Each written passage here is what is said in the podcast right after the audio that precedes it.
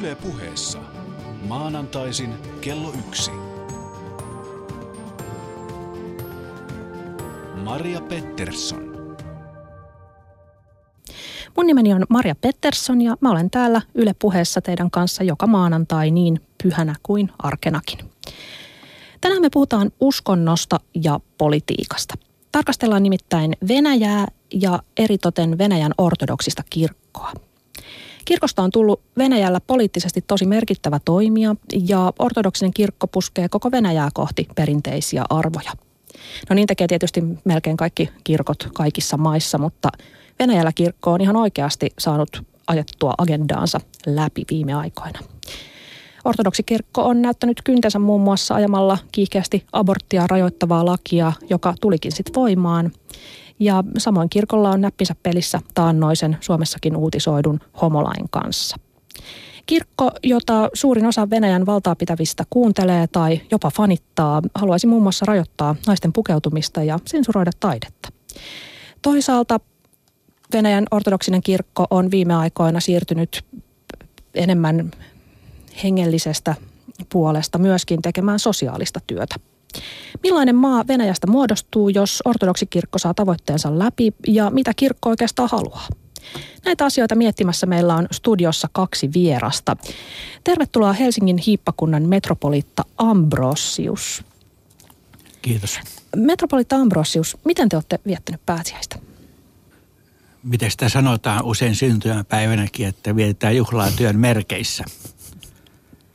Teillä on ollut, ollut upeita jumalapalveluksia. Tietysti keskeisin on pääsiäisyön palvelus Uspenskin katedraalissa ja sitä ennen joka päivälle syvällisiä ja, ja koskettavia palveluksia aina suuren viikon alkupuolta saakka ja syvällisissä merkeissä ehkä jatketaankin. Tervetuloa ja tervetuloa myös tutkija Venäjän ja Itä-Euroopan tutkimuksen yliopiston lehtori Arto Luukkanen. Kiitoksia. Arto, mikä on sun henkilökohtainen suhteessa Venäjän ortodoksikirkkoon? Tämä oli hurja suora kysymys. No ensinnäkin tietysti niin mua kiinnostaa se tutkimuskohteena. Sehän on hyvin mielenkiintoinen historia, tuhatvuotinen historia ja, ja, ja sen sen tietysti sitten ennen kaikkea sen poliittinen merkitys, miten se on vaikuttanut Venäjän historiaan ja miten tämä valtion ja, ja kirkon läheinen suhde, on toiminut.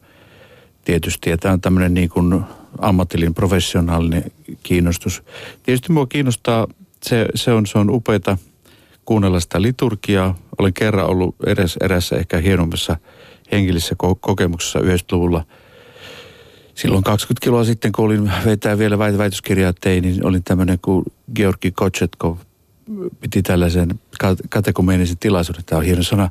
Eli siellä opetettiin ihmisille, jotka on liittymässä kirkkoon, että, että mitä on tämmöisiä perusasioita ihan. Ja, ja sit, sitten sen jälkeen oli liturgia, tai se kesti neljä tuntia. Ajatelkaa, ihmiset seiso siellä. Ja sitten sen jälkeen tuli sitten liturgia, joka pidettiin kaunilla venäjän kielellä, siis ei kirkkoslaaviksi, että sen voi ymmärtää. Ja, ja tuota, sitten jaettiin sanat ja niitä sitten laulettiin ja mä yritin olla siinä bassona, kun se on nyt kolme ääninen. Ja sehän tuntui onnistua ja kyllä mä tunsin silloin, että, että kyllä tämä on todella hienoa ja vaikka olenkin siis tietysti luterilainen ja ulkopuolinen, niin, niin tietysti, mutta joka tapauksessa se oli, se oli hieno, hieno kokemus. Kiitos, tervetuloa. Ja korostettakoon tähän alkuun nyt siis vielä, että metropolitta Ambrosius, joka täällä on meillä vieraana, niin edustaa siis Suomen ortodoksista kirkkoa. Mutta minkälaiset välit on Suomen ortodoksisella kirkolla ja Venäjän ortodoksisella kirkolla? Kumpikin on erillisiä, toisistaan riippumattomia paikalliskirkkoja. Suomen ortodoksen kirkko on autonominen kirkko, jolla on yhteys Konstantinopolin – ekumeisen patriarkaattiin. Ja Venäjän kirkko on meidän läheinen naapuri. Välit ovat tänä päivänä erinomaisen sisarilliset, vai pitäisikö sanoa, tai saisiko ortodoksena sanoa veljelliset. Mutta tietysti historian kuluessa on ollut monia vaikeitakin vaiheita, niin kuin Suomen ja Venäjän välillä muutenkin. Hyvä, kiitos. Hyvät kuulijat, tänään me siis keskustellaan siitä, millaista valtaa ortodoksi kirkko käyttää Venäjällä sekä mihin suuntaan Venäjä on menossa kirkon ansiosta tai takia. Maria Pettersson. No, venäläisistä noin 60 prosenttia sanoo uskovansa Jumalaan, mutta kuitenkin noin 75 prosenttia sanoo olevansa ortodokseja. Eli Venäjällä on siis aika iso osa kansasta niin sanottuja ateistisia ortodokseja. Voitteko hyvät vieraat tähän alkuun hiukan avata, että mistä tässä on kyse? Jos rohkenen ihan tähän, siis ne tutkimuksissa on kysytty monissa tutkimuksissa, että mikä, miten ihmiset identifioi itsensä. Ja ne yleensä, se on mielenkiintoista, että suuri osa sanoo, että noin kuin pravoslavni, eli oikeauskoisia. Mutta sitten tuota, kun katsotaan ihmisten käyttäytymistä, montako kertaa, mikä on kirkossa käyntifrekvenssi, niin se on se tietty 2-3 prosenttia, joka käy siellä aktiivisti ja sitten niin sanottu kirkon aktiivien joukko se 12-15 prosenttia. Ja monet on sitten sen jälkeen hyvin, hyvin niin kuin indifferenttejä siihen, että miten, mutta joka tapauksessa haluat identifioitua. Se on vähän niin kuin meillä suomalaisuuteen kuuluu siniristilippu. Moni kai sitä sille ajattelee, että se loppujen lopuksi kysehän on niin kuin kristillistä symbolista, mutta se on, se on tärkeä tämmöinen tapa, miten suomalaiset näkee itsensä. Mä luulen, tässä jotain sellaista, vai mitä mieltä, arvoisa metropoliitta? Niin nämä tämmöiset Gallup-tutkimukset, joilla mitataan ihmisten uskoa, niin antavat tietysti varmaan oikeita suuntaviivoja, mutta ei niitä voi ihan kirjaimellisesti ottaa. Ja, ottaa ja varmaan tässä on paljon sitä, mitä Arto Luukkanen tässä san, sanoo, mutta, mutta kuitenkin niin myös Suomessa kun on tehty näitä mittauksia ihmisten Jumalan uskosta, niin ehkä voi vähän kriittisesti katsoa myös niitä – galluppeja tai sosiologisia tutkimuksia, joilla näitä on tehty ja niitä kysymyksiä asetteluita, asetteluita sillä ei ihmisten uskonnollista näkökulmaa ja asennetta ja vakaumusta voi kovin tarkkaan niin parilla, parilla peruskysymyksellä uskosta Jumalaan niin kuin kovin syvälle tai syvällisesti mitata, mutta kuitenkin anta, kertoo se jotain siitä – todellisuudesta, missä siellä eletään. Ja kirkolle se on tietysti mahdollisuus, että ihmiset ilmoittaa olevansa ortodoksia, vaikka, vaikka aina uskon kanssa voisi olla niin ja näin. Mutta kuitenkin niin kyllähän ortodoksus Venäjällä on hyvin syvällä venäläisessä hengeelämässä ja kulttuurissa, riippumatta siitä, kuinka tietoisesti he ovat ortodokseja tai kuinka kriittisiä he, he viime kädessä ovat. Luultavasti moni niistäkin, jotka ovat ilmoittaneet ortodoksia, niin ei ole koskaan kovin syvällisesti asiaa miettinyt. No, yksi tapa, millä tätä myös selitetään, on se, että Venäjällä, jossa asuu valtava määrä kansoja, ja, jotka tunnistaa erilaisia uskontoja, niin ikään kuin venäläisyyteen. Se, että olet venäläinen, siihen kuuluu se, että puhut venäjää – olet ortodoksi samalla tavalla kuin vaikka tataarit, riippumatta siitä, että, että uskouksen Jumalaan, niin katsotaan, että he on muslimeja. Joten ortodoksisuus ei varsinaisesti olisikaan uskonnollinen asia yksinomaan, vaan myös kulttuuri ja, ja jopa kansallisuuspiirre venäläisissä. No, varmasti on monia selityksiä tälle, mutta siis tosiaan 60 prosenttia uskoo Jumalaa, mutta 75 prosenttia on ortodokseja oman ilmoituksensa mukaan. Hyvä. Mietitään hiukan, mihin tai mistä Venäjän ortodoksikirkko on nyt lähtenyt sitten Neuvostoliiton jälkeen uudelleen kukoistukseen. Mikälainen tilanne ortodoksikirkossa Venäjällä oli heti Neuvostoliiton romahtamisen jälkeen? No rohkeneeko, sanoisin näin, että, että ongelma oli siinä se, että, että kuten, kuten tässä just todettiin, niin se, se tietopuoli ja ymmärrys siitä, mitä se ortodoksi usko oikeastaan oli, niin se oli hyvin hatara. Jos esimerkiksi muistan omia kokemuksiani niin siellä, kun kävin näissä jarmarkoissa ja markkinoilla ja siellä myytiin uusia kirjoja, siellä oli näitä entisiä mm, kiellettyjä neuvostoemigrantteja ja sitten siellä oli myytiin kirjakaupassa tai siinä samalla torilla sitten Kamasutraa ja sitten siinä oli ra- lastenraamattu vieressä, että, että se, se, se, se tietämys ja se kun ymmärrys siitä, mitä se oikeastaan oli, oli aika heikossa kantimissa. Heti sen, kun tapahtui tämä muutos, niin siinä tapahtui tällainen kasteiden määrä nousi ja oli tämmöinen piikki. Mutta ongelmana, mä nyt sanoisin näin, että oli se, että kun 74 vuotta oli, oli lyöty sitä ortodoksikirkkoa, niin siellä ei ollut tarpeeksi ikään kuin kaadereita, ei ollut tarpeeksi sitä väkeä ja, ja semmoista niin kuin, kun oli infrastruktuuri, oli tuhottu kirkot, plus sitten kaikki, mikä siihen liittyy. Se tietysti kaikkein pahin nämä historioitsina tuntuu olla, siis se 30-luvun pakkokollektivisointi, jolloin tuhottiin se venäläisen maaseudun selkäranka ja ne, ne, se papisto siellä, plus sitten se kyläseurakunta elämä. Se oli tietysti se kaikkein traagisia. Silloin, silloin se ikään kuin se siirtymä, että miten uskonto siirtyy toiselle sukupolvelle, niin se, se koki isoja kriisejä. Kun lopulta, kun pidetettiin ensin papit, sitten miehet ja lopulta aktiivit, niin jäljelle jäi vain naisia, babuskoja, jotka sitten monesti oli vastuussa tästä moraalisesta opetuksesta ja kirkon opetusten eteenpäin viemistä. Kun ei ollut enää paikkaa mihin mennä, niin mentiin entisen kirkon ovelle ja pidettiin siellä sitten naisten johdolla tällaista ikään kuin muisteltiin, mitä liturgi, tai siis mitä, mitä palveluksessa ja oli tehty, eikä, pystytty muuta kuin laulettiin lauluja. Et siinä mielessä tota, lähtökohdat oli, oli aika ikävät ja huonot, mutta tietysti se on nyt parantunut tilanne. Eli melkein kaikki oli palasina kirkkorakennuksista pappien koulutukseen ja ikonin maalaustaitoon ja näin. No mutta sitten Neuvostoliiton hajoamisen jälkeen Venäjä, Venäjän valtio pyysi kirkolta ratkaisua moraaliseen kriisiin. Ja se, mitä siellä ilmeisesti ajateltiin, oli, oli että kommunismiuskon tilalle tarvittiin jotain muuta, jotain, joka nostaisi kadonneen kansallistunteen ja yhdistäisi ihmisiä. Voisiko tästä jotenkin johtua, että kirkolla on siksi niin iso rooli myös politiikassa nyt? Yhdistää ilman ismiä oleva kansa samanmielisiksi. No tuo aika stereotypia tuo toimittajan kuvaus tilanteesta, mutta ei kokonaan väärä minun mielestä, sillä kyllähän kommunismin kaudella, niin kuin Arto Luukkanen sanoi, niin kirkko oli tosi vaikeassa tilanteessa 30-luvun lopulla erityisesti. Kirkon selkäranka oli melkein poikki.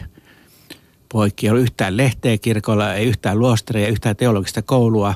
Koko isossa imperiumissa kolme piispaa virassa, virassa ja ehkä joku tuhat kirkkorakennusta enää käytössä – käytössä, ja sitten eh, rutsovia aikaa uudelleen oli aika voimakas puudistus kirkon kohdalla, kohdalla ja kirkko yritettiin Rutsovia aikana nitistää ja Rutsov sanoi 60-luvun alussa, että 20 vuoden päästä viimeinen pappi on, on, on museo, museossa näyttelyesineenä, mutta näin ei kuitenkaan käynyt käynyt ja kommunismin romahtamisen jälkeen tietysti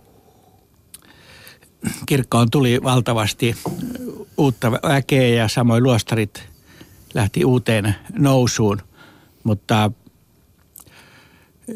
kai tämä kirkon nousu ensisijaisesti lähti kuitenkin liikkeelle niin kuin ihmisten uskonnollisesta tarpeesta ja kaipauksesta. Ja eihän kirkkohistoriassa yhtään kirkko, tai juuri yhtään kirkkoa on itistetty vainolla ja marttyyryydellä, mutta eikä myöskään se onnistunut Venäjällä. Ja todella niin kuin juuri todettiin, niin maatuskat, isoäidit, jotka toivat lapsia kasteelle ja opettivat lapsia, niin ovat tässä olleet avain ase, asemassa. Ja se, että kommunismi, kommunismin romahtamisen jälkeen kirkko, kirkolta kaivattiin myös moraalista – ryhtiä koko kansakuntaa varten, niin oli jotenkin ymmärrettävää. Ja Minusta tuntuu, että kirkko oli siinä tilanteessa hyvin hämmen, hämmentynyt, eikä sillä ollut ainakin, ainakaan alkuvaiheessa oikein välineitä siihen, siihen noin riittävän avoimella ja myönteisellä tavalla. Ja paljon siitä ensimmäisen vuosikymmenen tai ensimmäisten vuosikymmenen rakennustyöstä, mitä kirkossa on tehty, niin on ollut sitten rakennusten kirkkorakennusten ja luostareiden peruskorjausta ja uudelleen avaamista, mutta kirkolla ei ole ollut voimia tai halua riittävästi olla mukana sitten keskustelussa siitä, millainen yhteiskunta Venäjällä tulisi rakentaa, rakentaa niin kommunismin romahtamisen jälkeen ja mitä prioriteetteja niin kuin, siellä pitäisi ihmisoikeuksien ja, ja tasa-arvon ja lähimmäisen rakkauden suhteen niin kuin, olla keskeisellä siellä yhteiskunnassa? Perinteisesti kuitenkin Venäjän ortodoksinen kirkko on katsonut olevansa tiukasti sidoksissa maalliseen valtioon. Näkemys peru, valtiosta perustuu tämmöiseen bysanttilaiseen perinteeseen, jonka mukaan valtion ja kirkon tai pyhän ja maallisen välillä ei ole selvää rahaa, ää, rajaa. Kirkossa siitä käytetään käsitettä sinfonia. Se tarkoittaa tämmöistä yksimielisyyttä ja yhteistyötä valtion ja kirkon välillä. Suoka anteeksi tämä yksinkertaistus, varmastikin se on teologisesti huomattavan paljon hienompi. Mutta mitä tämä sinfonia, siis yksimielisyys ja yhteistyö valtion ja kirkon välillä, niin tarkoittaa käytännössä tämän päivän Venäjällä? No niin kuin arvoisa toittaja sanoi, niin se, se, on, se on monipiippunen asia ja se tuota, vaikka nyt on sitten Bysanttia syytetty siitä, että siinä on, nyt on tullut tämmöinen kesäropapistinen järjestelmä, jossa maallinen valta täysin liukuu toisen alueelle. On siinä kuitenkin se lopulta pyritty pitämään se, että valtio ei tähän sakraaliin kuitenkaan voi ikään kuin olemuksellisesti sinne, sinne sisälle tulla kertomaan, mikä on doktriinin sisältö. No sitten toinen asia on se, että, että, että tuota, se, se kirkon ja valtion välinen suhde, se on oikeastaan vähän muistuttanut tämmöistä niin kuin avioliittoa, jossa, jossa, tuota, jossa joskus on ollut julkinen, niin kuin esimerkiksi tsaarivallan itsevaltioiden aikana, ja, ja sitten esimerkiksi neuvostoaikana, jos ajatellaan sitten, miten kävi esimerkiksi 43 lähtien, niin silloinhan 19. päivä syyskuuta kutsutaan nämä kolme, kolme piispaa Stalinin luokse. Stalin tulee heitä vastaan sinne ja, ja, tota, ja pidetään kokous, jossa sitten, sitten ikään kuin luodaan uudella tavalla tämä, tämä yhteys. Stalin tiedustelee, että no missä teidän kaaderit on, polttelee piippua ja sitten tota, vastaus olisi ollut ehkä väärä sanoa, että okei sä laitoit ne leirille, mutta vastaus on, että niin, mehän koulutamme sellaisen ja hänestä tulee Neuvostoliiton generalissimus. Silloin Stalin hyvin ilossa, niin aivan totta. Mutta hän nimittäin äh, tässä oli tässä opiskeluputkessa mukana. Mutta siis lähtökohta on siis se, että, että, että se, se valtio- ja kirkon välinen suhde, se, se on tietyllä tavalla ollut, ollut valtion taholta valvomista ja ennen kaikkea halua nauttia siitä, että kirkko ikään kuin antaisi pyhityksen sille, sille vallitsevalle järjestelmälle. No neuvostoaikana se ei tietysti ollut virallisesti mahdollista. Mutta että se jonkunnäköinen modus vivendi, semmoinen niin olemassaolon – oikeus säilytettiin. 70-luvulla ihmiset rupesivat jopa Venäjällä tutkimaan, että hetkinen, mitkä ne meidän, meidän juuret on, mikä on se meidän, mitä me venäläiset olemme. Ja silloin lähdettiin etsimään näitä, etsittiin, että se on maaseudulla tai kirkossa. Nyt uusi järjestelmä ja, ja, ja tuota, siinä, siinä se, se virallisesti vuoden 1993 perustuslaissa 28. 29. artikla sanoo, että – että tuota valtiokirkko ikään kuin, tai siis se sanotaan, että on, on, on uskon vapaus ja, ja että, että se, se ei niin kuin tähän valtiovaltaan, ne, ne ei korreloi, mutta sitten kuitenkin kun katsotaan, miten, miten, miten oikeasti on, niin se suhde on hyvin läheinen ja se, se, se perustuu jotenkin ehkä enemmän, ei tähän lailliseen, vaan tämmöiseen emo, emo, emo, emo, emotionaaliseen puoleen. Eli se, että, ja myös tietysti siihen, että se on nykyään on, on pop – pop olla lähellä kirkkoa. Esimerkiksi nyt 90-luvun puolivälin jälkeen tuli semmoisia muisteluja, että mä olin ainahan, minä olin kristitty ja minä vein lapset, korjaan siis vaimo vei lapset kastelle ja minä salaisesti aina vastustin tätä, mutta, mutta, mutta nythän siitä on tullut sitten semmoinen, että siellä käydään kirkossa ja on, nähdään, niin kuin on, on kiva näkyä mediassa, mutta tuota, se kysymys on sitten loppujen lopuksi se, että, että paljonko kirkko tästä hyötyy tästä – valtavasta siitä, että se on nyt pop. Ja mikä, onko, se, onko se vähän liiankin lähellä. Että siinä pitäisi järjestää sellainen tietynlainen distanssi aina ihan sen kirkon oman itsensä takia. Koska, koska se jokaiseen tähän valtion tangon taivutukseen kirkonkaan ei ole hyvä mennä. Sanoisinko näin? Mun mielestä tuo on erinomainen tutkijan puheenvuoro ja kirkon meidänkin on helppo yhtyä tuohon, sillä Minun mielestä kysymys sinfoniasta idän kirkon historiassa Byzantista alkaen, niin sehän on paljon propagandaa ja se kuvaa parhaimmillaan että yhteisiä intressejä, joita valtiolla ja kirkolla on ollut ja, ja toivottavasti tämän päivän kirkoissa Venäjällä eikä muuallakaan tätä sinfonia-ideaa paljon viljellä, koska sehän on kysymys aina niin kuin tässä juuri Arto Luukkanen sanoi, niin niistä painotuksista ja eri aikoina, niin aikoina niin, niin tästä vuorovaikutuksesta, joka tietysti jokaisessa elävässä organismissa on olemassa valtio ja kirkonkin välillä, niin hyötyy toinen enempi kuin toinen. Ja kirkohan pitäisi olla ihan eri tehtävää hoitamassa eikä niin kuin poli, poliittisen to, to, toimijan ro, roolissa. Ja kyllä tämän päivän kirkolta, jokaiselta kirkolta, myös Venäjän kirkolta edellytetään tervettä kriittisyyttä vallanpitäjiä kohtaan. Ja jos me muistamme mitä Lordi Acton klassisessa kommentissaan jo lännenkirkosta sanoi 1800-luvulla. Hän sanoi, että valtaturmeilla, ehdoton valtaturmeille ehdottomasti. Ja, ja hän tutki, oli tutkinut paajuuden historiaa koko elämänsä ajan. Ja tämä oli johtopäätös. Ja kyllä meidän kirkonmiesten pitää joka kirkossa katsoa vähän itsemme peiliin. Hyvä. Studiossa tänään metropoliitta Ambrosius ja tutkija Arto Luukkanen.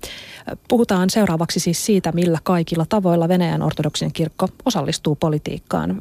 Metropoliitta tässä peräänkuulutti tervettä kriittisyyttä kirkolta valtaapitäjiä, vallanpitäjiä kohtaan.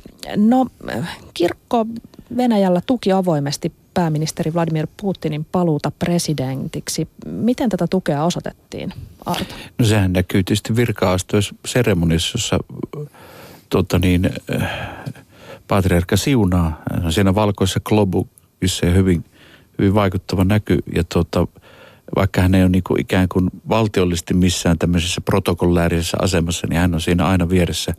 Se näkyy kaikessa. Se, oikeastaan se kirkon oleminen mukana siinä, vaikka tämmöisiä, jos otetaan kipupisteitä, niin vaikka Tsetsenian sota, onko se hyvä juttu osallistua sinne. Ja kirkon kanta oli, että kyllä, kyllä on. Se on normaali tapa palvella isänmaata. E, ja, tota, ja, ja, ja, ja tietyllä tavalla ikään kuin kirkko on tämmöisessä – minä nyt sanoisin, mielenkiintoinen prosessi nyt, koska perustuslakihan on se, mikä on. Ja, ja, ja sitä aina sit, sitten vuoden 1997 laki, laki oman tunnonvapaudesta uskonnollisesta yhteisöstä, niin se, se mielenkiintoinen, para, tai siis tämmöinen paradoksi siinä välissä selittää sitä. Esimerkiksi perustuslakihan on täysin tämmöinen niin liberaali, länsimainen, mutta sitten tämä yhden vuoden 1997 laki on sellainen, jossa sitten todetaan että, että uskonnollisen yhteisöä voi perustaa ainoastaan Venäjän kansalaiset ja että uskonnollisen yhteisön täytyy olla toiminut Venäjälle 15 vuotta ennen kuin se voidaan rekisteröidä.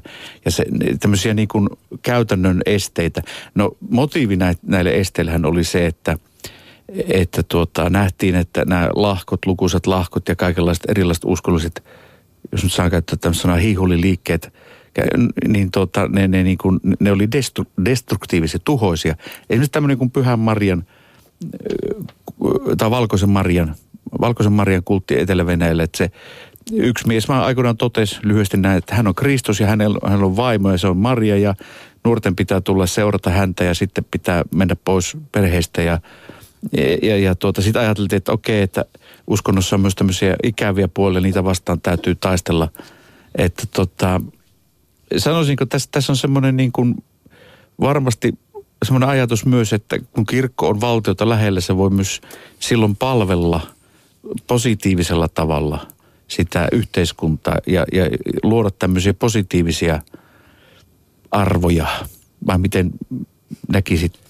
Niin, va- varmaan tästä on kysymys ja olen kyllä eri mieltä, mieltä Venäjän ratkaisun suhteen, koska silloin kun 90 tehtiin ensimmäinen laki, laki joka koski oleellisesti uskontojen asemaa, niin silloinhan oli hyvin vahva tasa-arvoajatus. Mutta juuri tässä mainitsemassa vuoden 1997 laissa ortodoksen kirkolle käytännössä annettiin tiettyjä etuoikeuksia, oikeuksia, mutta se ei vielä vielä ainakaan voimakkaasti ole niin kuin muita uskonnollisia ryhmiä vastaan, mutta kyllä jossain mielessä se voi nähdä todella rajoittavana. Ja sen tietysti ymmärtää Venäjän tilanteesta käsin. Siellä ei todellakaan niin kaudella pystytty antamaan uskollista kasvatusta. Ihmiset olivat hämmästyneitä, kun sinne tuli monenlaisia uskonnollisia ryhmiä, ryhmiä herätysliikkeitä ja lahkoja ja ja tässä tilanteessa sitten varmaan kirkolla oli houkutus puolustautua myös tällä tavalla, tällä tavalla ja vaikka se on ymmärrettävää, niin ei se ole ainakaan meidän länsimaisen, länsimaisen ajattelun mukaan niin ihan oikein. Niin tässä on kunnostautunut erityisesti tämmöinen jamppa nimeltä Alexander L. Dvorkin, joka johtaa Moskovan patriarkaatin siunaamaa ainakin kuvannollisesti siunaamaa Irenaeus Lyonilaisen informaatio- ja konsultaatiokeskusta. Niille, jotka ei nyt ihan suorata kädeltä muista, kuka on Irenaeus Lyonilainen, niin hän on se tyyppi, joka laati ensimmäisen harhaoppisten luettelon. No mutta tämän ähm, johtaja Dvorkinin mielestä melkein kaikki vähemmistöuskonnot on totalitaarisia lahkoja tai siteeraan destruktiivisia kultteja. Onko nämä pienet uususko, uususkonnot oikeasti uhka ortodoksisille kirkolle? Ja jos ei, niin minkä takia nyt sitten kirkko puhuu niitä vastaan niin voimakkaasti? No jos joku Dvorkin puhuu, niin ei voi sanoa, että se on kirkon ääni, ääni mutta No esimerkiksi ei, ei patriarkka Kirill sanoo, että, että uusien uskontojen on sanottu on, he, ne ovat vieraita, sopimattomia ja vaarallisia venäläisyydellä. No se on hänen näkemyksensä, mutta Mutta kuitenkin... hän on johtaja. Kai hänen nä- näkemyksensä nyt jotain merkkaa. Kuitenkin niin oleellista on se, että kirkko käy vuoropuhelua eri uskonnollisten ryhmien kanssa ja se, mitä kirkko opettaa ja miten, miten se omalla elämällään niin kuin todistaa kirkon elä, elämän näkemyksestä ja vakaumuksesta, niin sehän se on se, mikä tänä päivänä painaa siellä Venäjän kirkossa ja, ja kirkkoa lähellä on niin valtava määrä erilaisia instituutteja tänä päivänä. Ja ehkä tässä joskus venäläisten harmiksi, mutta toivottavasti enemmän eduksi kirkko vähitellen opet, opettelee myös omaan yhteisön sisäpuolella moniäänisyyttä, puhumattakaan siitä, että se on koko venäläiselle yhteiskunnalle vielä vielä iso kysymys. Joo, sanoisin tähän, että, että se on, se on tuota niin, onhan Suomen kirkossakin monenlaista ääntä, jota sanotaan, että jotkut naispappeuden vastustajat tai, tai Luther synodi tai mitä näitä on, niin kuuluu tähän. Tämä on, tämä on mielenkiintoinen juttu siinä mielessä, että jos nyt sanoisin näin, niin se, se suhtautuminen erilaisiin uskontoihin on hyvin paljon niin kuin alueriippuvaista. Jokaisessa se kahdeksassa superalueessahan on oma tämmöinen joko henkilö tai ihan komissio, joka hoitaa näitä kahdessa alueessa on, on isommat läntinen alue ja sitten Volga-alue, siellä on sitten enemmänkin tämmöinen uskontoasiain komitea, joka sitten hoitaa. Ja sitten on tämä valtakunnallinen, jossa esimerkiksi entinen presidentti Dmitri Medvedev oli, oli jäsenä siellä. Ja, se vai, ja sitten va, paljon vaikuttaa se, että mikä joku kuvernööri tai paikallinen johtaja suhtautuu näin. Siinä on nyt toinen ero sitten, katoliset koetaan hyvin, niin kuin, että ne on, ne on ei pelkästään uskonto, vaan tämmöinen kulttuurinen uhka. Sitten, sitten tuota nämä, Nämähän on, niin kuin Venäjältähän on, on siivoutuneet, jos, jos uskallan käyttää tämmöistä verppiä, kaikki tämmöiset Hare tyyppiset liikkeet, jotka sitten oli 90-luvulla aika, aika avoimia esimerkiksi kaupungin kaduilla ne hämmästytti. Samoin, jos mä oikein ymmärrän, siis nämä tota, mormonien tämä toiminta on vaikeutunut. Sehän näytti kanssa aika hurjalta, kun kaksi amerikkalaisen liikepukuun sunnustautunutta miestä, ne aina meni aina pareittain, ne kulki siellä, kun tuota, uskallako käyttää tämmöistä termiä? Voiko, voiko radiossa puhua vapaasti? Vähän niin kuin, jos muistaa sitä Star Trekista ne Borgit. se kone-ihmisen menee. No, suokaa anteeksi. Mutta siis, että, että, että, että tämmöiset on, on, on, on, on, on ehdottomasti, ne on, on siivottu pois. Kysymys on tietysti se, että niin kuin tässä sanottiin, että kirkon täytyy ruveta sietämään myös tämmöisiä erilais, eri, erilaisuutta ja moniarvoisuutta. Ja se ei ole kovin helppoa – tietysti kirkon kannaltahan olisi, olisi mahtavaa ja mageita, kun voisi sanoa, että okei, nyt kaikki venäläiset on ortodokseja ja that's it. Mutta se ei ole mahdollista. Se on niin kuin, se on mennyttä aikaa ja, ja, ja totta, tämä on sanotaan, me ollaan prosessissa tässä varmasti Venäjällä. Mä nyt näkisin tätä niin, niin, niin pahana, jos Kirill, Kirill sanoo jotakin, okei, no sanohan meidänkin arkkipiispa kaikenlaista. Eikä tämä elämä täällä ainakaan yleensä on muuttunut sen jälkeen vai onko näkynyt. Siis että se on, se on tämmöistä niin kuin prosessia, jossa taistellaan sitten, että miten pystytään elämään vierekkäin. No jos puhutaan siitä, että Täällä oli on... puheenvuoro tällä. No ihan. Saa vähän pienen kommentin. Kiitos.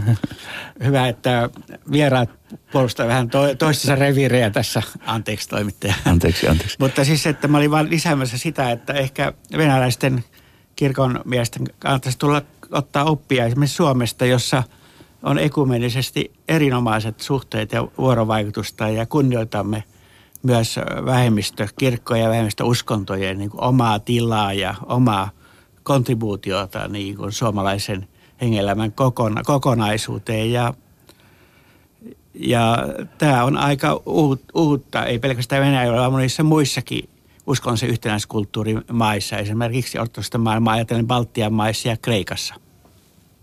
Yle Puhe. No niin.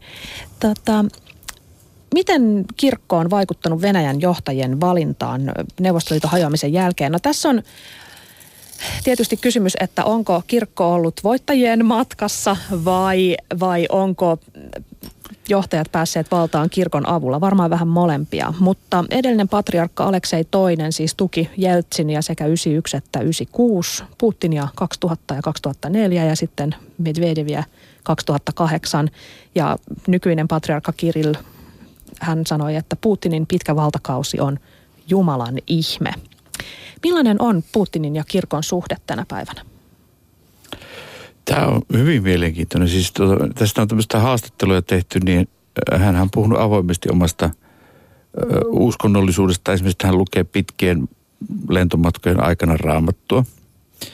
Ja sitten toinen asia, että hän, hän ei kuitenkaan niin kuin sitä haastattelua sanoi, no kerro nyt mikä se sun jumalasuhde on. Ja hän ei ole halunnut sitä sit kuitenkaan enempää avata, koska hän kokee, että se on tämmöistä henkistä striptiisiä.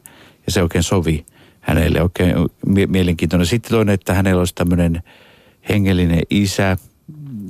Puhutko isä Tiihonista? Tiihonista, kyllä. Arkkimandriitta ja tota, mutta tietenkään siis tilanteeseen liittyy myös se, että eihän tästä suhteesta, siis sielunhoitosuhteesta, niin ei, ei pappi puhu mikään, eikä, eikä myöskään tämä sielunhoitosuhteessa oleva. Että se, se, se, se on niin kuin, ei sitä voi niin kuin Ei, tämä isä Tihon on siis, siis entinen elokuvaopiskelija.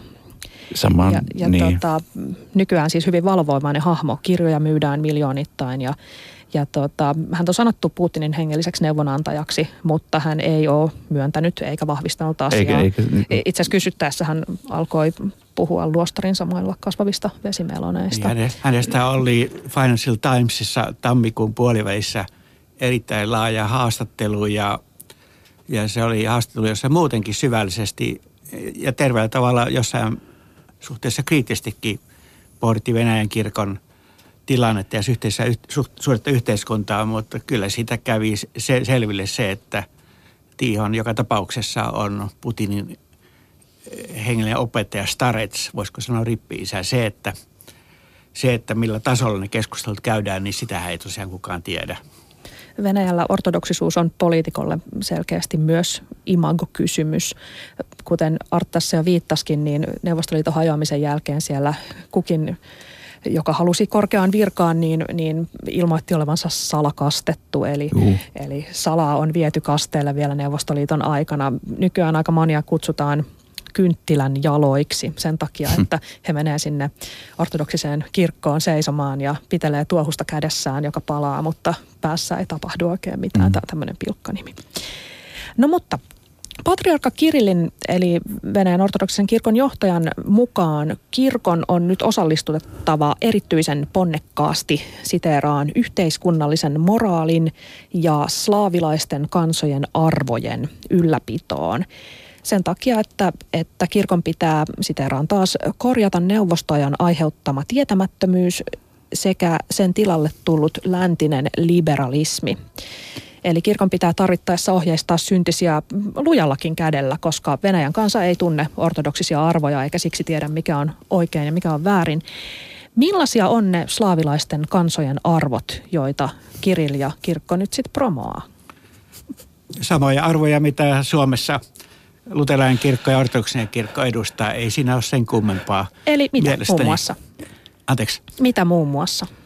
Lähimmäisen rakkautta ja, ja yksityisen ihmisen henkistä ja hengellistä kasvua ja kohtuutta, kohtuutta ja ympäristöstä huolehtimista ja niin edelleen.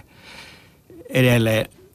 Mielestäni tämä puoli on kunnossa ja kunnossa niin kuin periaatteessa se, että meneekö kirkko joskus liian pitkälle nationalistisella puolella, niin se on sitten toinen kysymys. Ja tässä suhteessa ainakin, ainakin kysymysmerkkejä meikäläinenkin on valmis panemaan.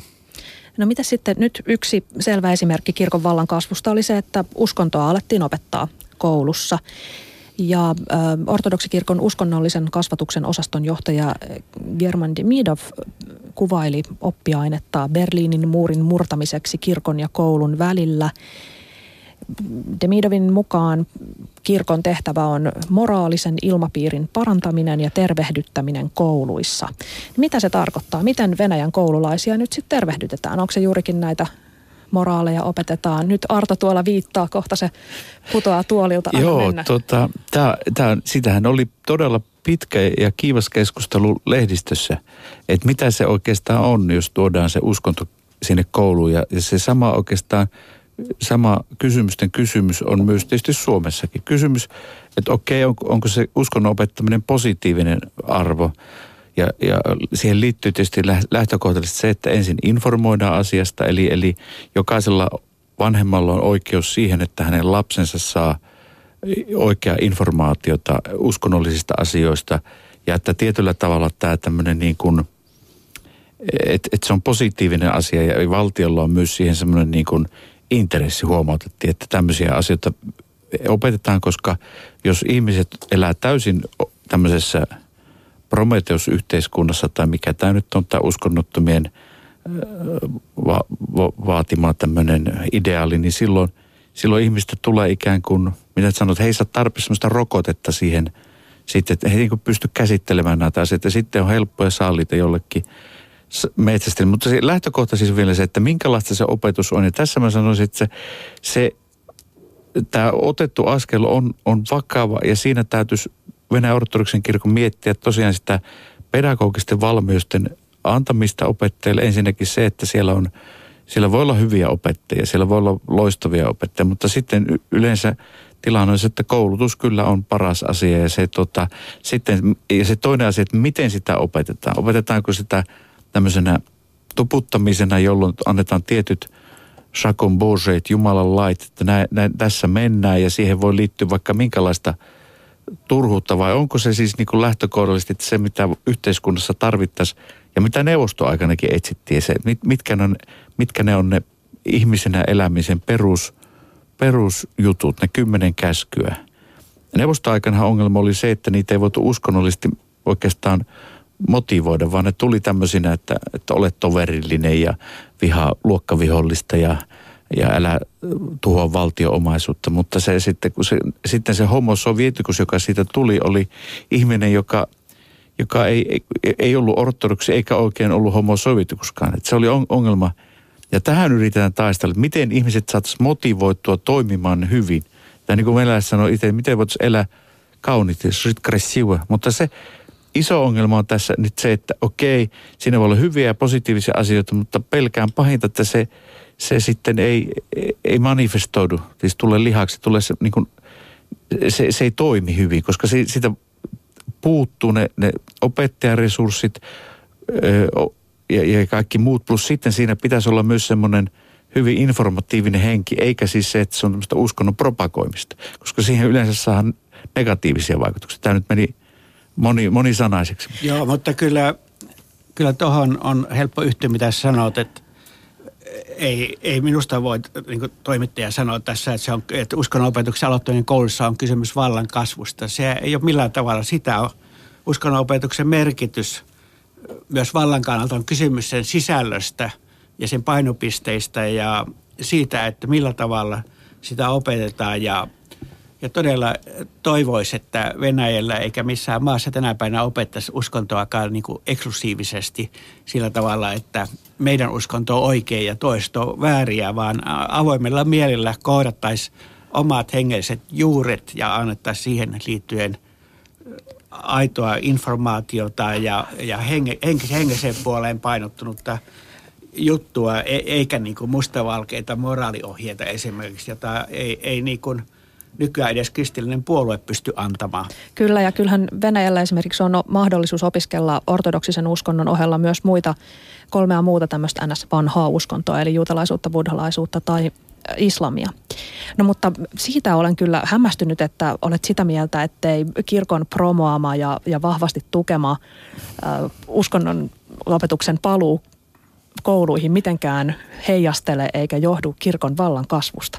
No mutta äh, kirkko on viime vuosina päässyt takaisin koulun ohella monelle muullekin sellaiselle yhteiskunnan alueelle, jossa se ei ole ollut viimeiseen sataan vuoteen. Armeijaan on perustettu sotilaspastorijärjestelmä, sairaaloihin on rakennettu valtava määrä kappeleita ja yliopistoihin on perustettu näin Suomen näkökulmasta kiinnostavia oppituoleja. Kuunnellaan. Venäjän kansalliseen ydintutkimuslaitokseen perustettiin viime vuonna teologian oppituoli. Kirkko on ilmoittanut haluavansa tarjota opiskelijoille maailmankuvan, jossa tiede ja uskonto eivät ole ristiriidassa. Nyt tutkijat ovat hämmästyttävän epäpäteviä uskonnollisissa asioissa, sanoi metropolitta Ilarion. Kirkko on tehnyt yhteistyötä yliopistojen kanssa jo hyvän aikaa. Se voi osallistua bioetiikkaa koskevien lakien muotoiluun sekä perehdyttää lääketieteen opiskelijoita ortodoksiseen sosiaalietiikkaan. Viime aikoina muun muassa poliisien koulutukseen on lisätty kirkon luotsaamaa koulutusta, jonka tarkoitus on vahvistaa isänmaallisuutta ja moraalia, opettaa traditioiden kunnioitusta sekä luoda kielteistä asennetta totalitaarisia ja tuhoisia lahkoja kohtaan. Yle puheessa. Maanantaisin kello yksi. Maria Pettersson. Vaikuttaisi siltä, että Venäjän ortodoksikirkko on aktiivinen kaikilla rintamilla. Miltä tämä kuulostaa teidän mielestä, Arto ja Isä Ambrosius? No, no jos sanoisin näin, että tuohon edelliseen viitatut, että kyllähän se totta kai, kun poliittinen valta on nyt muuttunut, niin sehän siis heijastuu selvästi, että kirkko pääsee nyt julkiseen elämään. Ja se, se, tuota, se tekee sitä aktiivisesti ja, ja siinä on paljon tällaisia alueellisia eroja, mutta, mutta se, se on totta, se, se etenee nyt kaikilla rintamilla. No, mutta siinä on siis kaikessa tämmöisessä tietysti siinä on, kirkon kannalta on se iso suuri ongelma, että kun näitä esimerkiksi opetuksen järjestämistä lähdetään organisoimaan, niin pitäisi silloin myös kysyä, että onko meillä resursseja ja oikeita opettajia. Ja me, jos semmoinen järjestetään, niin se vaatii, se vaatii aikaa ja koulutusta. Ja sitten toinen asia on se, että, että kun tämä liike, niin kuin poliittiset prosessit kaikki, niin tähän jatkuu niin pitkään ennen kuin tulee sitten vastustusta. Eli sitten, että se, se myös, totta kai he etenee, kun nyt kirkonmiehet on päässyt näihin vallankammareihin ja siellä ikään kuin, minä nyt sanoisin, seurustelevat vallanpitäjien kanssa ja heitä kuunnellaan, totta kai, niin se, se on aina kiusaus ja houkutus siihen, että no pannapas vielä pykälä paremmaksi ja lähdetään sitten eteenpäin. No tämä teologisen tota, oppituolin sano, tai siis tämmöinen perustaminen ei, ei, ei minusta ole pahasi. Tietenkin itse olen myös teologi. Minä en vastusta ollenkaan sitä. Mutta se, että se, mikä on se traditio, missä tehdään, lähteekö se läntisestä perinteestä, jossa kriittisesti tarkastellaan uskonnollisia asioita, ikään kuin tutkitaan niitä, vai onko se siis tämmöinen, äh, miten sanoisin, hartauden harjoittamisen toinen mä itse niin kuin keino ja tapa. Mä itse hieman ö, vierastan sitä, koska siis se, se, tuota, se, se, se ei tuota, tuo lisäarvoa sitten siihen. Nimittäin kyllähän kirkolla on omat hengelliset akatemiansa, jotka toimii erittäin hyvin. Esimerkiksi Pietarissa on erittäin toimiva, aktiivinen ja, ja, ja loistava. Mutta mut, mitä lisäarvoa sillä saadaan, jos tehdään sitten valtion taholta joku yliopisto – ja sitten se, että onko se kovin korkeatasoinen. Että siinä täytyisi, niin kuin kaikessa pitäisi asioita pitäisi miettiä, mitä tehdään ja, ja millä, millä tavalla. No, kirkko vaikuttaa myös taiteen puolella. Kuunnellaan. Vuonna 2010 kaksi arvostettua taideasiantuntijaa tuomittiin 14 kuukauden oikeudenkäynnin jälkeen sakkoihin vihaa yllyttävistä teoista. Moskovalaisen Saharovin taidemuseon entinen johtaja Juri Samadurov ja Tretjakovin gallerian modernin taiteen osaston entinen johtaja Andrei Jarofjejev olivat koostaneet Saharovin taidemuseon näyttelyn nimeltä Kielletty taide – Näyttelyyn sisältyi muun muassa kuvia Jeesuksesta, jonka pää on korvattu mikkihiirellä tai Leninillä. Oikeuden mukaan esillä olevat teokset olivat kristinuskoa ja kristittyjä loukkaavia ja halventavia. Viisi vuotta aiemmin samassa museossa oli esillä näyttely nimeltä Varoitus uskontoa. Kirkko vastusti näyttelyä kiihkeästi ja uskonnolliset vandaalit tuhosivat useita teoksia spraymaalilla – Konservatiivipoliitikot seisoivat yhtenä rintamana kirkon kanssa ja pappi Aleksandr Shargunov kutsui vandaaleja sankareiksi. Mistä tahansa provokaatiosta, joka loukkaa uskovia tai kylvää uskonnollista eripuraa, pitää tehdä rangaistavaa, sanoi metropolitta Kirill, joka tuolloin hoiti kirkon yhteiskuntasuhteita. Eräs teoksista oli vodkapulloista rakennettu ortodoksikirkon pienoismalli. Kommentti siihen, että kirkko teki 1990-luvulla hyvän tilin myymällä verovapaata alkoholia. Toinen sijoitti Jeesuksen Coca-Cola-pullon kylkeen kertomaan, että tämä on minun vereni.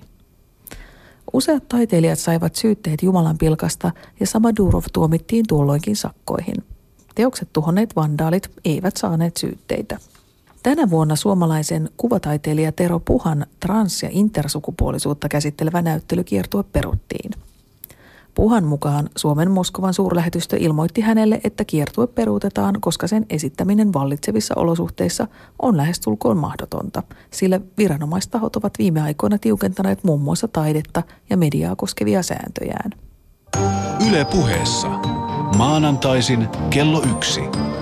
Maria Pettersson. Nyt kuvataiteilijat ei ole ainoita, jotka ei ole saaneet kirkon ja sitä kautta viranomaisten hyväksyntää. Myös kir- kirjoja on vaadittu kiellettäviksi. Tietysti moni sata-vuotisen perinteen mukaan näin on tehty monessa muussakin paikassa. Kuunnellaan. Vladimir Napokovin tunnetuin teos Lolita kiellettiin Neuvostoliitossa – jos Moskovan patriarkaatin yhteiskuntasuhteiden johtaja isä Vsevolad Chaplin saa tahtonsa läpi, se kielletään uudelleen. Isä Vsevolad on vaatinut kiellettäväksi myös Gabriel Garcia Marquezin sadan vuoden yksinäisyyttä, molempia kirjoja sillä perusteella, että niissä hyväksytään pedofilia. Pappi painotti erityisesti, ettei koululaisia pitäisi päästää näiden kirjojen ääreen, sillä ne romantisoivat perversejä mielihaluja, jotka tekevät ihmisistä onnettomia. Aiemmin kirkko on vaatinut muun muassa venäläisen kirjailijan Vladimir Sorokinin teoksia vedettäväksi pois markkinoilta. Yle.fi kautta puhe. No, jos oli niin, että Neuvostoliiton aikana iso osa kirkon mittaamattoman arvokkaista upeista taideaarteista kiellettiin tai tärveltiin tai katosi, niin onko kirkko nyt sitten Venäjällä itse näiden kieltäjien puolella? En ole nyt Venäjän kirkon puolustaja enkä vastustaja, vaan suomalainen ortodoksi, mutta, mutta noiden käristettyjen esimerkkien jälkeen on helppo kommentoida ja todeta, että Venäjällä on ohjattu, niin sanottu ohjattu demokratia kaiken kaikkiaan poliittisesti vallalla ja se koskee, koskee yhteiskuntaa kokonaisuutena, kokonaisuutena tänä päivänä ja parempaa siellä ei ole tähän mennessä päästy eikä ihan, ihan, ihan pian päästäkään – mutta silti eh, kirkon työntekijänä tosi raja toisella puolella, niin missään tapauksessa hyväksy huononkaan taiteen, taiteen tuhoamista tai kieltämistä niin kuin valtiovallan tai, tai jonkun muun yhteiskunnallisen elimen, elimen toimesta. Korkeintaan kirkon edustajat voi joskus sanoa mielestäni, että jokin on huonoa taidetta, mutta so what. Kuitenkin se, mikä on kestävää ja hyvää taiteessa säilyy ja ääriilmiöt tulee ja menee. Hyvä. Niin, siis onko, kyllä... onko kyse siis yksittäisistä kärjistetyistä esimerkkeistä, jotka ei kerro mitään todellisesta tilanteesta vai olisiko tässä nyt sitten kuitenkin no, mahdollisesti joku yhteys? No totta kai siis tämähän on, ongelma on se, että tässä on tämmöinen sanotaanko näin, siis lähtökohdallisesti miten Jumala voi pilkata? Eihän sitä voi pilkata, kun se yksinkertaisesti, jos lä- lähdetään, että siitä se on, niin mikään häistä ei voi pilkata. Siis, ja tämä niin ajatuksena se, että me, me lähdetään puolustamaan tai, tai niin kuin varjelemaan sitä tämmöistä huo, huonon maun aiheuttamaa uhkaa jollekin uskonnolle, niin se on, se on se, se ei sovi tähän länsimaiseen järjestelmään. Eikä pitäisi, jos ajatellaan nyt Venäjääkin, niin se oma edun kannalta, niin valtiovallan pitäisi tässä niin kuin ikään kuin osata myös ohjata kirkkoa siinä, että se ei lähde tämmöiselle kirjanpolttorovio-tielle. Nimittäin ensin poltetaan Nabokov, sitten Marquez, niin kukas on sitten seuraava. Ja tota, se, se niin kuin, ja sitten sit se lähtee siihen, että ruvetaan kyyläämään näitä kirjojen sisältöä. Musta se on, se on tuota niin kirkolle, se on, se on lyhytnäköistä, se on typerää. Ja sitten siinä on myöskin se, että tuota, se tehokkaasti tämmöinen tämmöinen sensuuristi politiikka, niin karkottaa sen älymystön, joka kuitenkin aika valppaasti arvioi tätä maailmaa, niin sen, sen niin kuin luolta. Ja se on, se on se suurin vahinko, mikä voi tässä tapahtua. Ja se, että tuota, että okei, kirkko on ollut tässä tämmöinen underdog, niin kuin sanotaan, 74 vuotta, niin että siitä ei tule tämmöinen niin kuin pihan bully, tämmöinen kiusaaja. Ja se on, se, on, se on hyvin tärkeä kirkolle itselleen, että huomata se, jos ei se itse pysty siihen, niin silloin varmasti viisas, viisaan valtion pitäisi siinä vetää hiinasta, mutta nyt tässä on ongelma se, että että onko valtiolla se intressiä, että esimerkiksi tässä pussirajat hommassahan se, se meni näin, että, että uskovat suuttu ja närkästyi, niin kuin tietysti oikein onkin, koska olihan se mauton juttu. Mutta sitten, että niille sitten lätkästiin ne vankeustuomiot, niin se oli, se oli jotain käsittämätöntä. Ja valtio siinä vaan peesasi sitten kirkon miesten verenhimoisia, tota, että, että ristiinnaulitse – huutoja. Minusta se oli, se oli typerää ja se, tota, se näkyy vielä. Valtio on peesannut myös toisessa asiassa, nimittäin naisten aseman muuttumisessa liittyen erityisesti aborttiin. Kuunnellaan. Venäjän ortodoksikirkko rinnastaa abortin murhaan ja tuomitsee myös abortteja suorittavat lääkärit. Yhdysvalloista mallinsa hakenut pro-life-liike on yleistynyt Venäjällä. Yksi sen johtohahmoista on Anna minulle elämäkampanjan perustaja pääministerin puoliso Svetlana Mietviedeva, joka kampanjoi yhdessä ortodoksisen kirkon kanssa. Hänen keksintönsä on muun muassa heinäkuussa vietettävä uusi juhlapäivä, joka kulkee nimellä perheen, rakkauden ja uskollisuuden päivä. Venäjän abortin vastainen liike saavutti voiton toissa kesänä, kun silloinen presidentti Medvedev allekirjoitti uuden lain. Siinä säädettiin, että sairaalat ja aborttiklinikat eivät enää saa kertoa palveluistaan, elleivät tuo esiin aborttiin liittyviä terveysriskejä. 10 prosenttia tiedottamiseen käytetyistä rahoista on ohjattava abortin vastaiseen tiedotukseen. Seuraava askel on jo otettu – Joukko valtapuolue yhtenäisen Venäjän kansanedustajia on allekirjoittanut lakialoitteen, joka kieltäisi aborttien teon julkisessa terveydenhuollossa sekä edellyttäisi aviomiehen lupaa ja viikon miettimisaikaa ennen toimenpidettä. Abortti tehtäisiin alaikäisille vain vanhempien suostumuksella ja katumuspillereitä saisi vain reseptillä. Presidentti Medvedev sanoi toivovansa, että maan väkiluku lähtisi nousuun abortteja rajoittamalla. Venäjän aborttiluvut ovat maailman korkeimmat. Abortti tehdään ilmaiseksi ensimmäisen 12 raskausviikon ajan. Ehkäisyvälineet puolestaan ovat verrattain kalliita eikä kouluissa järjestetä seksuaalivalistusta. Abortteja tehdään mukavuuden halusta, rouva Medvedeva sanoi haastattelussa. Kirkko ei hyväksy myöskään seksuaalivalistusta, jossa sallitaan esiaviolinen seksi tai muu kuin heterosuhteet. Yle Puhe.